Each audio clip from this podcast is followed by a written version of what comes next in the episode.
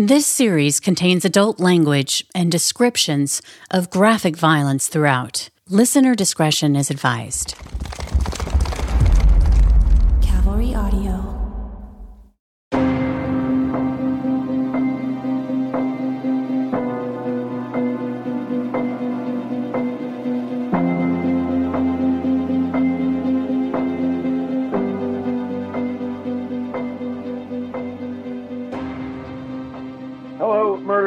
Listeners. Welcome back. Uh, Branden Morgan, producer of the show, and I'm here as always with our creator, narrator, writer, Carolyn Osorio. Hello, Carolyn. Hi, How are you? I'm, I'm doing well. How are you? I'm great. I'm busy because of you, so that's good. Uh, I'm uh, excited for the show. Uh, by the time people hear this, we'll have launched. So it's uh, it's been a lot of work leading up to it, as you know, and uh, it's been a lot of great work. So um, I'm very proud of, of what we've been able to do so far. So uh, so I, I, I got listen. I've been honest with you. I haven't been looking forward to talking about this episode. This one was hard for me. This is a tough one, but I think it's important.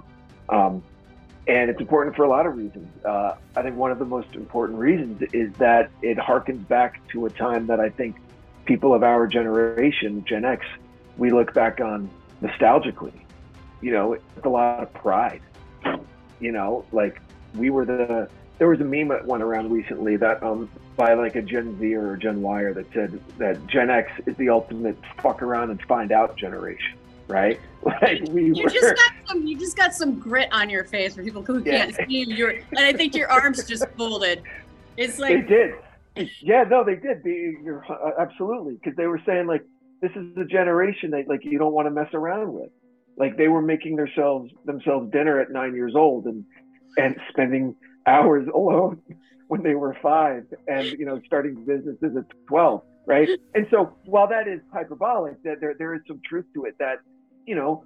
It, they, Brad Pitt said it in uh, in Fight Club that you know we're a generation of men raised by single women you know i'm i'm one of them you know so there was a lot of not opportunity for for kind of independence there was it was required like you didn't have a choice you know yeah. and so we tend to carry that around as like a badge of honor now but this episode i think highlights a major major fucking drawback to that is that You know, I have an maniacs out there. interesting um thing that you might push back on me on Mhm. because um I really appreciate that about our generation. You know, I think Mhm. that it there's there's a lot that's been lost, you know, because of it. And um in this case, for me, there's a there's a couple of reasons why I was interested in doing it, but it was that nobody did anything wrong and he, the parents didn't do anything wrong. I mean, not like we want to place blame on people, but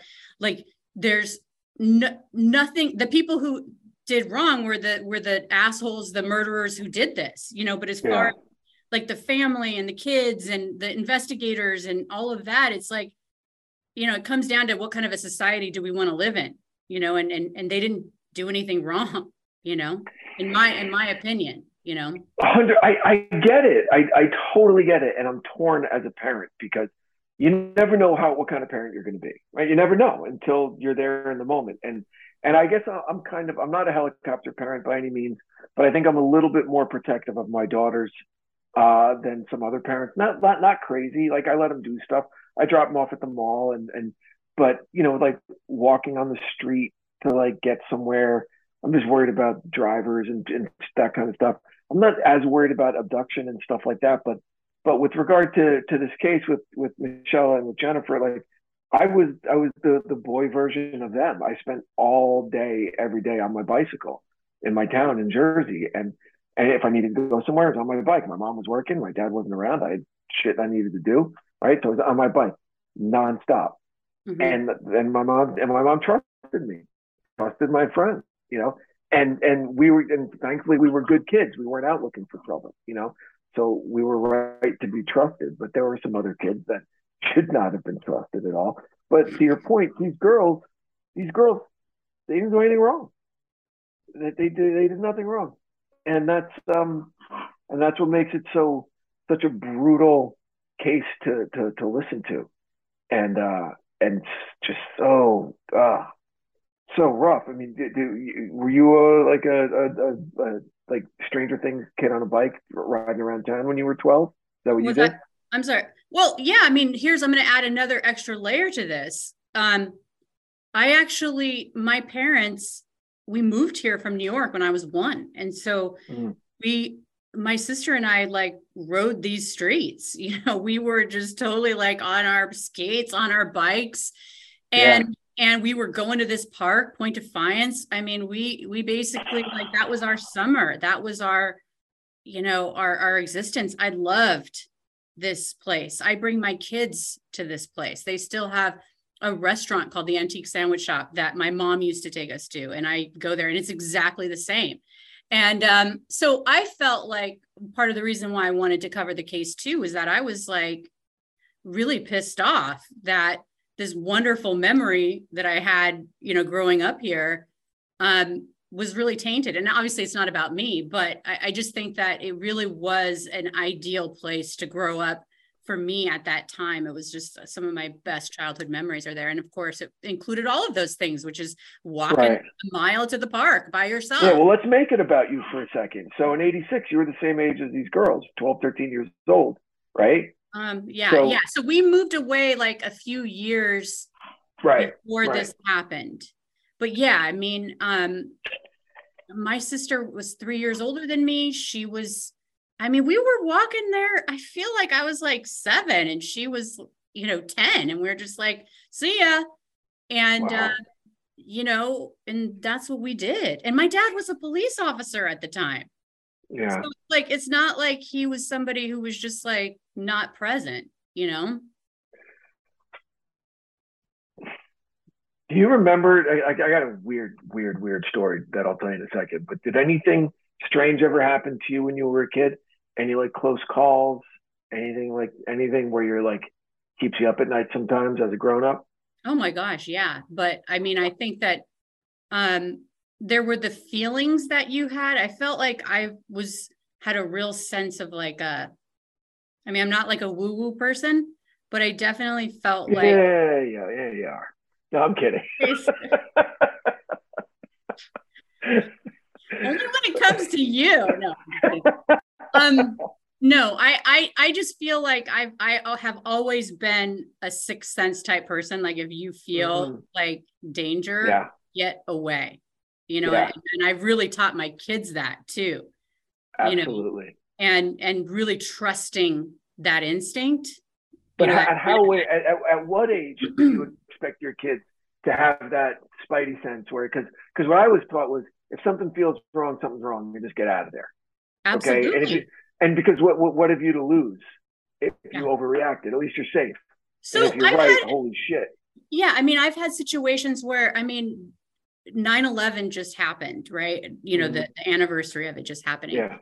And one of the things that always um, struck out in my mind about that uh, like when the when people came out of the building and then law enforcement told them to go back in because obviously they didn't know. They didn't know what what had happened right? And so they went back in to the building and lost yeah. lives as a result. And of course nobody nobody could know but they they had to wonder like we just fought to get down here. Why you know should we go back inside? But just that idea of following authority um yeah.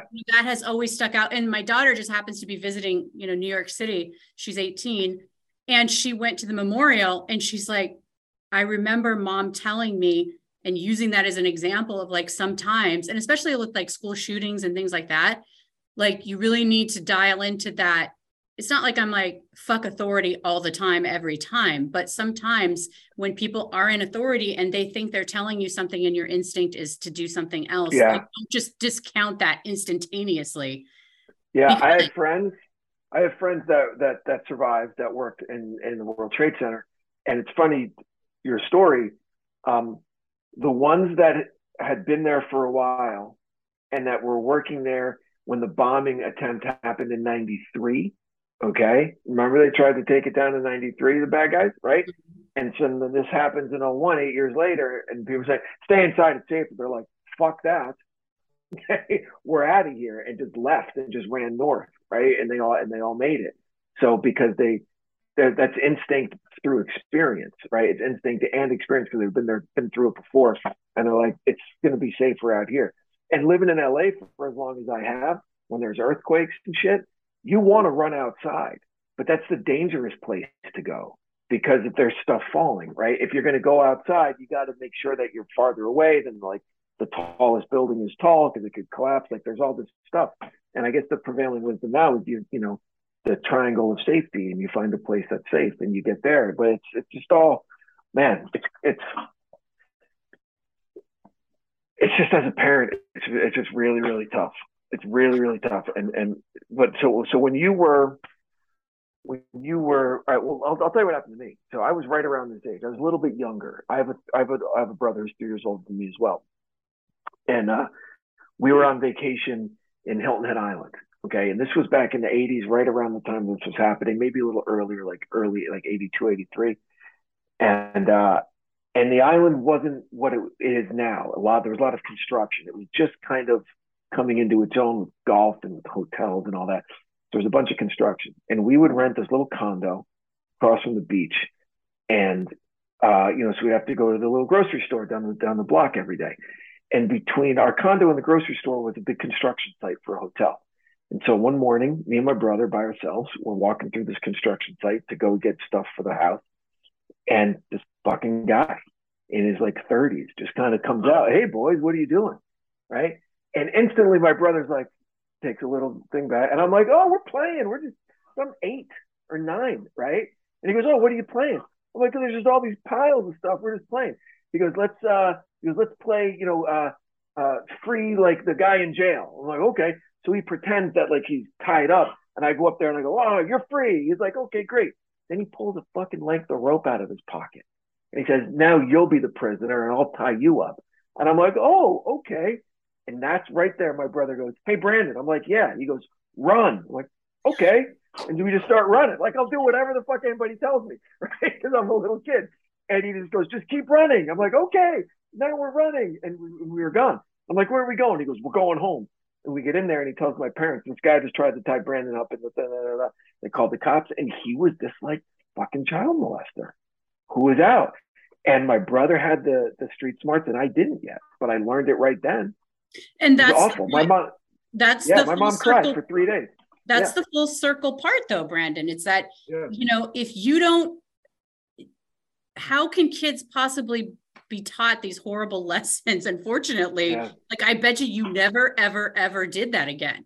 You oh, know? Oh my gosh. and and my sister looked at had my back, you know, my older sister, because I was much like you were, where I was like, oh, hi. Ooh. You know, and and so because you're eight. I mean, you're yeah. you're just being, you know, you're just being friendly. Being and so eight, yeah.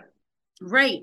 So it is hard to um you know getting back to paradise lost you know i think that that's the point of it is that it's it's really tough but again it kind of goes back to what kind of society do we want to live in do we want to not let kids go out at all and i think that as gen xers like it's heartbreaking to think about that because we did have so much freedom we did have so much you know you you know you fall down you get back up you put some dirt you know wipe the dirt away and and move on. And i do think that it teaches you a lot of things but um but there is you know the danger of it. And that's and that's really kind of why cases like these are, are just kind of like give you a lot to think about you know not just in the tragic sense but also in kind of like well nobody did anything wrong and look what happened but then you know are you not going to let your kids go out and play you know yeah.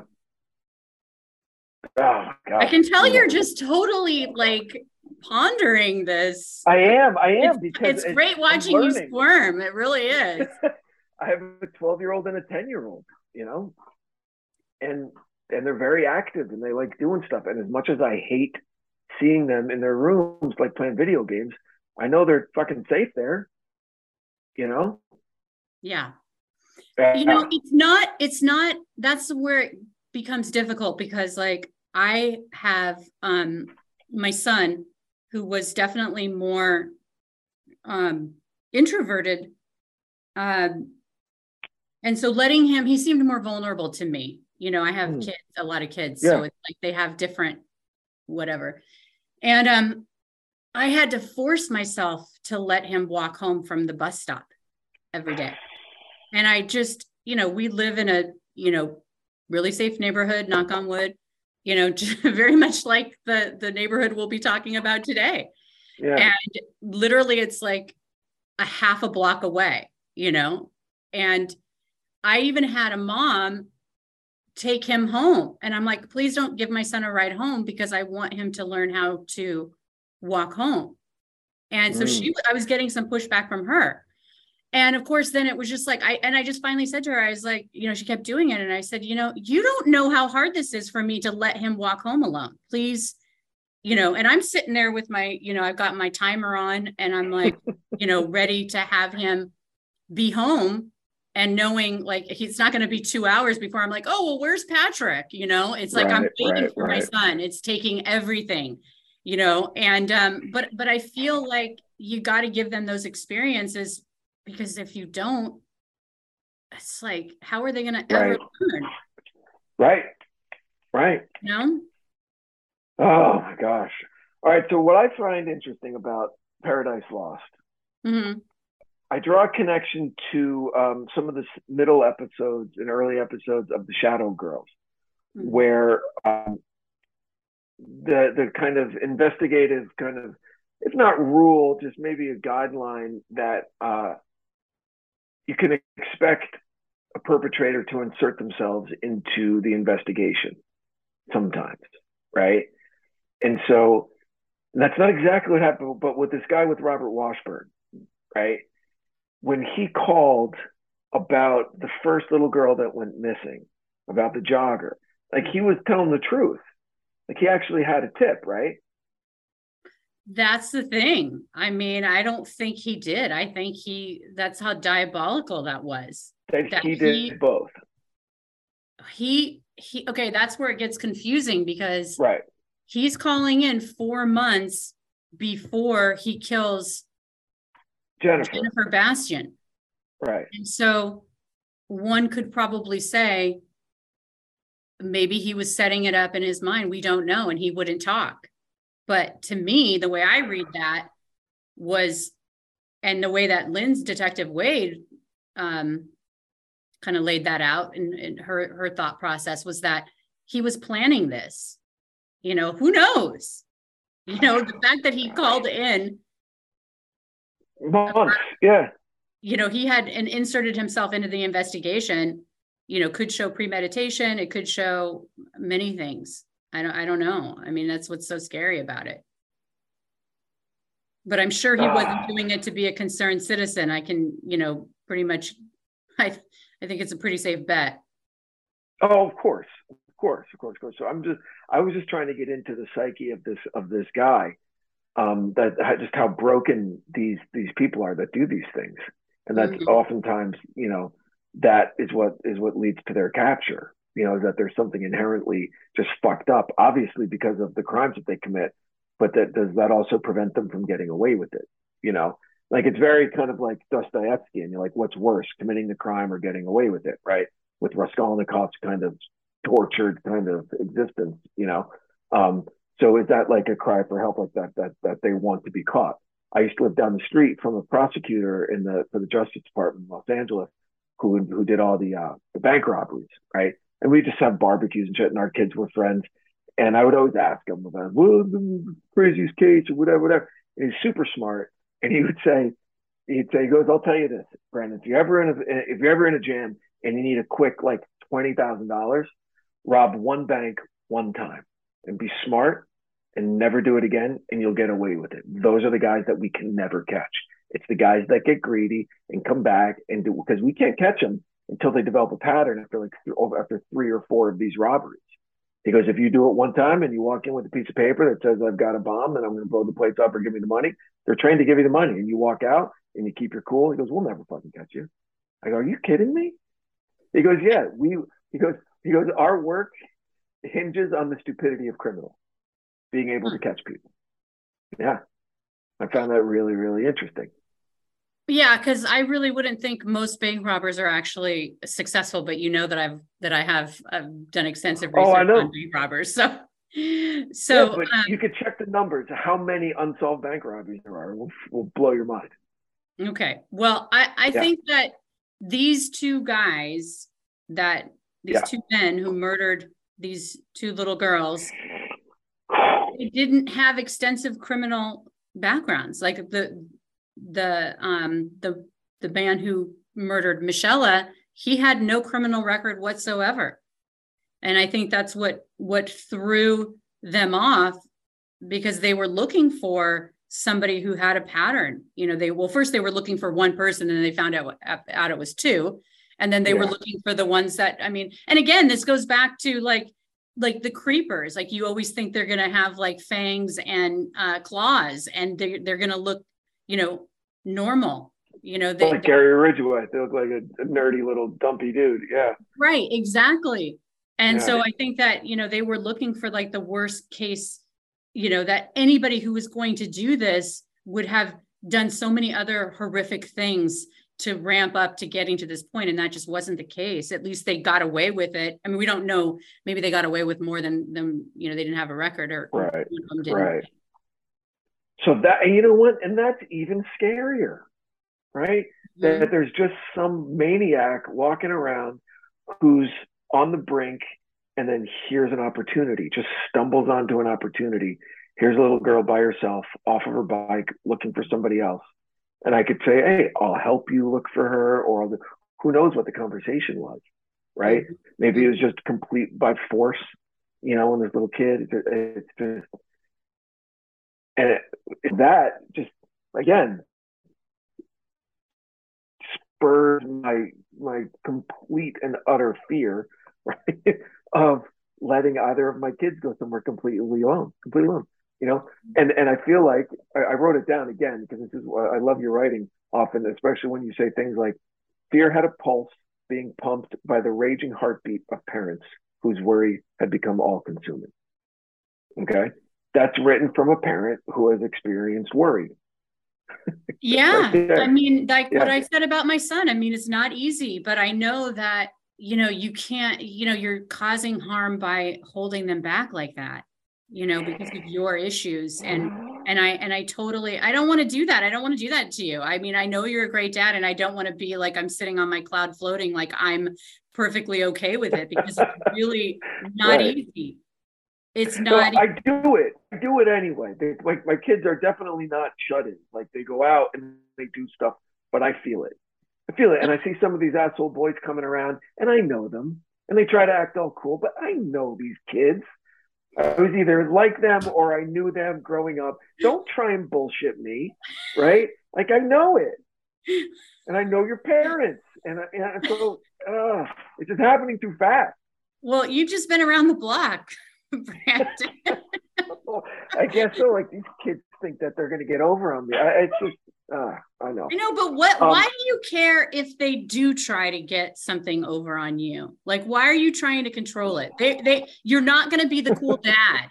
You know, you're not going to be like, what are you trying to do here? I mean, it's like, I would rather all the great relationships I have in my life are brutally honest. That's it. Brutally honest. Like no matter what, I would ra- give me the harsh, harsh truth all the time. Okay. Because I'd, I'd rather know where I stand than just be in limbo and like trying to figure figure shit out. And so 12 year old boys think that they have to fool people, especially parents of girls that they like. Okay. Like that's it. And Yeah. so I would rather have an honest conversation with a 12 year old if they just don't lie to me. Mhm. I know, but Okay. you were that 12 year old little boy too. Of Why can't, you, why can't you just let this kid pull the wool over your eyes and you have that I- knowledge inside? Like, dude, I know exactly what you're doing, but I'm still going trying to play break the the, cycle. Trying to break the cycle. Okay. Oh my gosh. That's all. Good luck. That's all. Good I- luck. because because I didn't have a lot of girlfriends whose parents liked me or trusted me.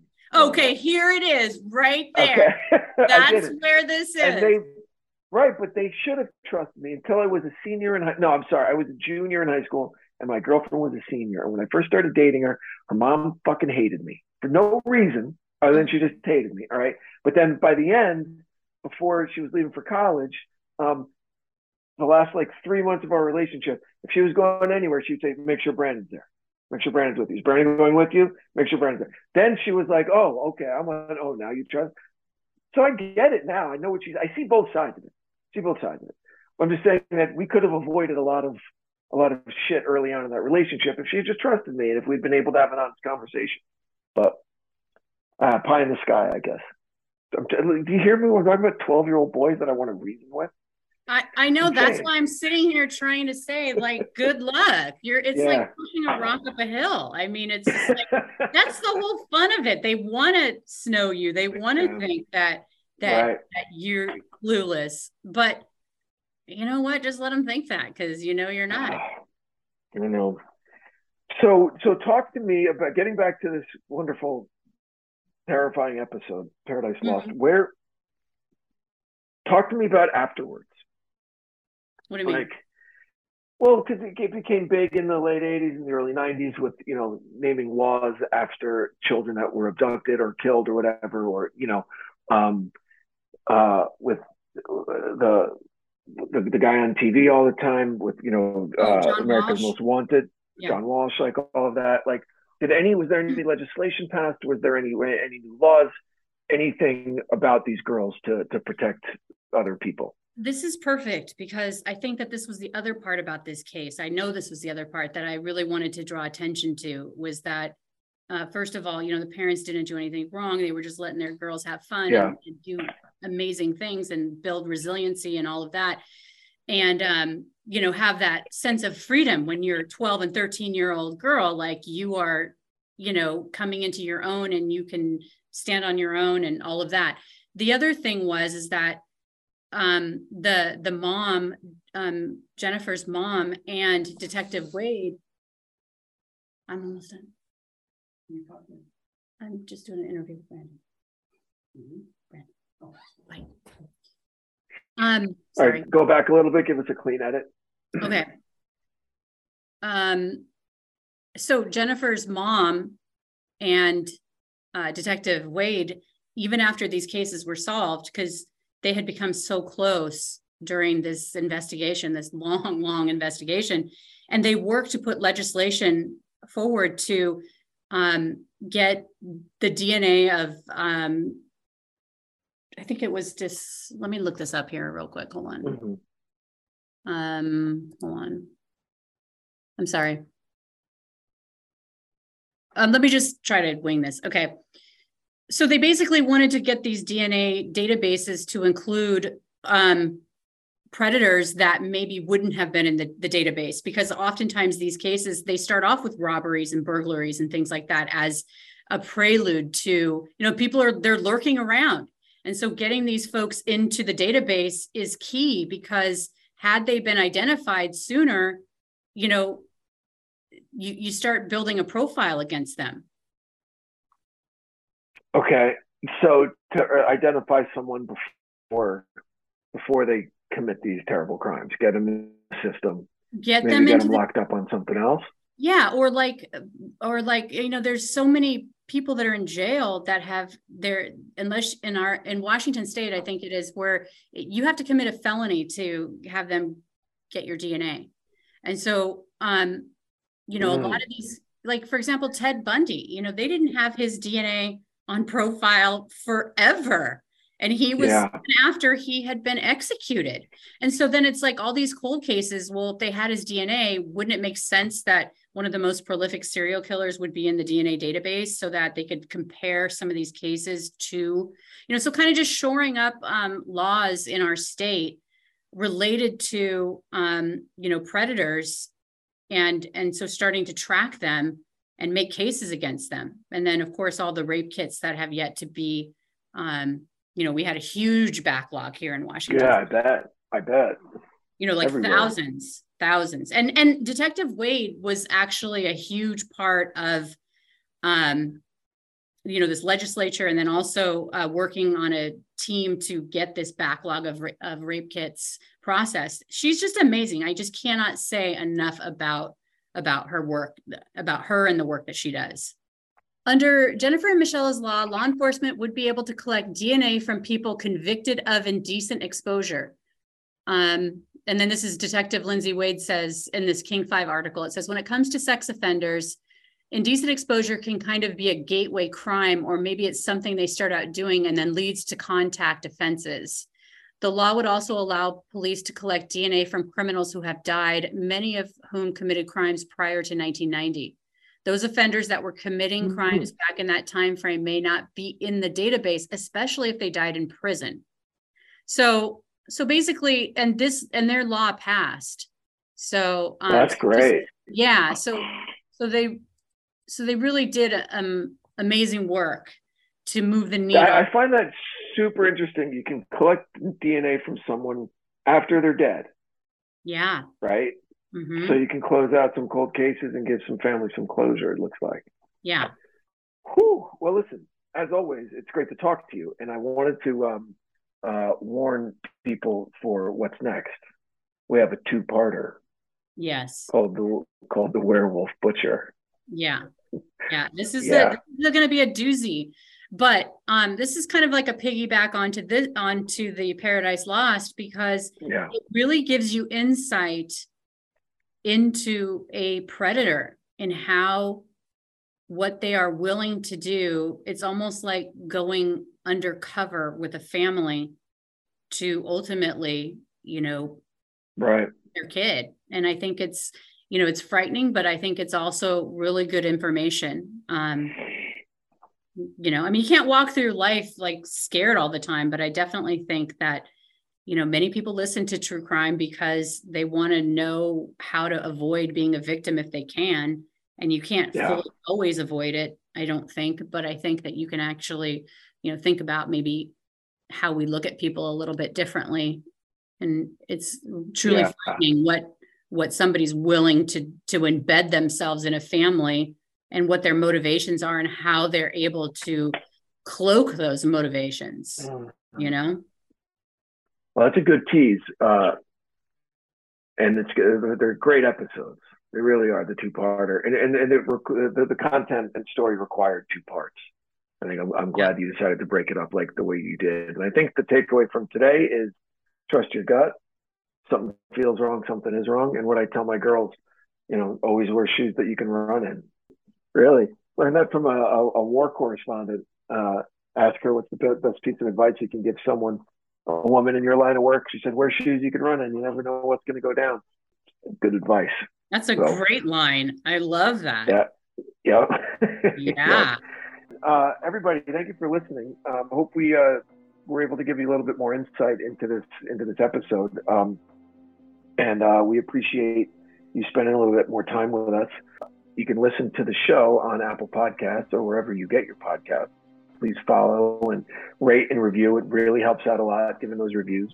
And um, we haven't uh, checked the email yet, but please send any emails with questions or uh, potential show ideas to the Murder Chronicles at cavalrymedia.com. Yeah, we just really thank you for listening. And um, if you have a story that you would like to share, please feel free to email us and um, you know we would love to hear your story absolutely we would. So until next time everybody uh, again thank you for tuning in and uh, we'll uh, we'll catch you next time on the murder chronicles yeah, Branden, before we check out of here, I just wanted to take a moment to tell our listeners about Detective Lindsay Wade. She has a new book coming out in spring of 2023. The title is perfect, especially as you get to know her in the episode. It's called, the title of the book is called It's in My DNA. And so I definitely recommend that. I can't wait to read it when it comes out. So, the Jennifer and Michelle bill was signed into law in 2019. And basically, because of their work, this new law will allow detectives to obtain DNA samples from deceased convicted sex offenders. And that information will help solve cold cases.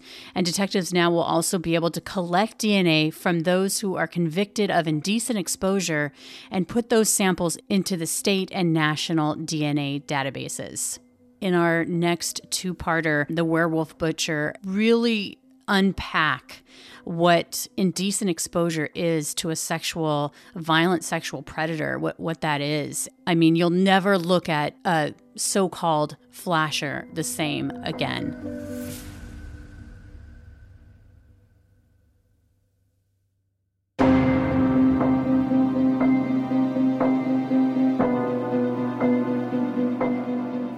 The Murder Chronicles is a Cavalry audio production recorded live in the beautiful Pacific Northwest. We're produced by Branden Morgan and myself. Our executive producers are Dana Brunetti and Keegan Rosenberger. Josh Windish edited and mixed this episode. Music by Soundstripe. For Cavalry Audio, I'm Carolyn Osorio, your writer and host. Thanks for listening.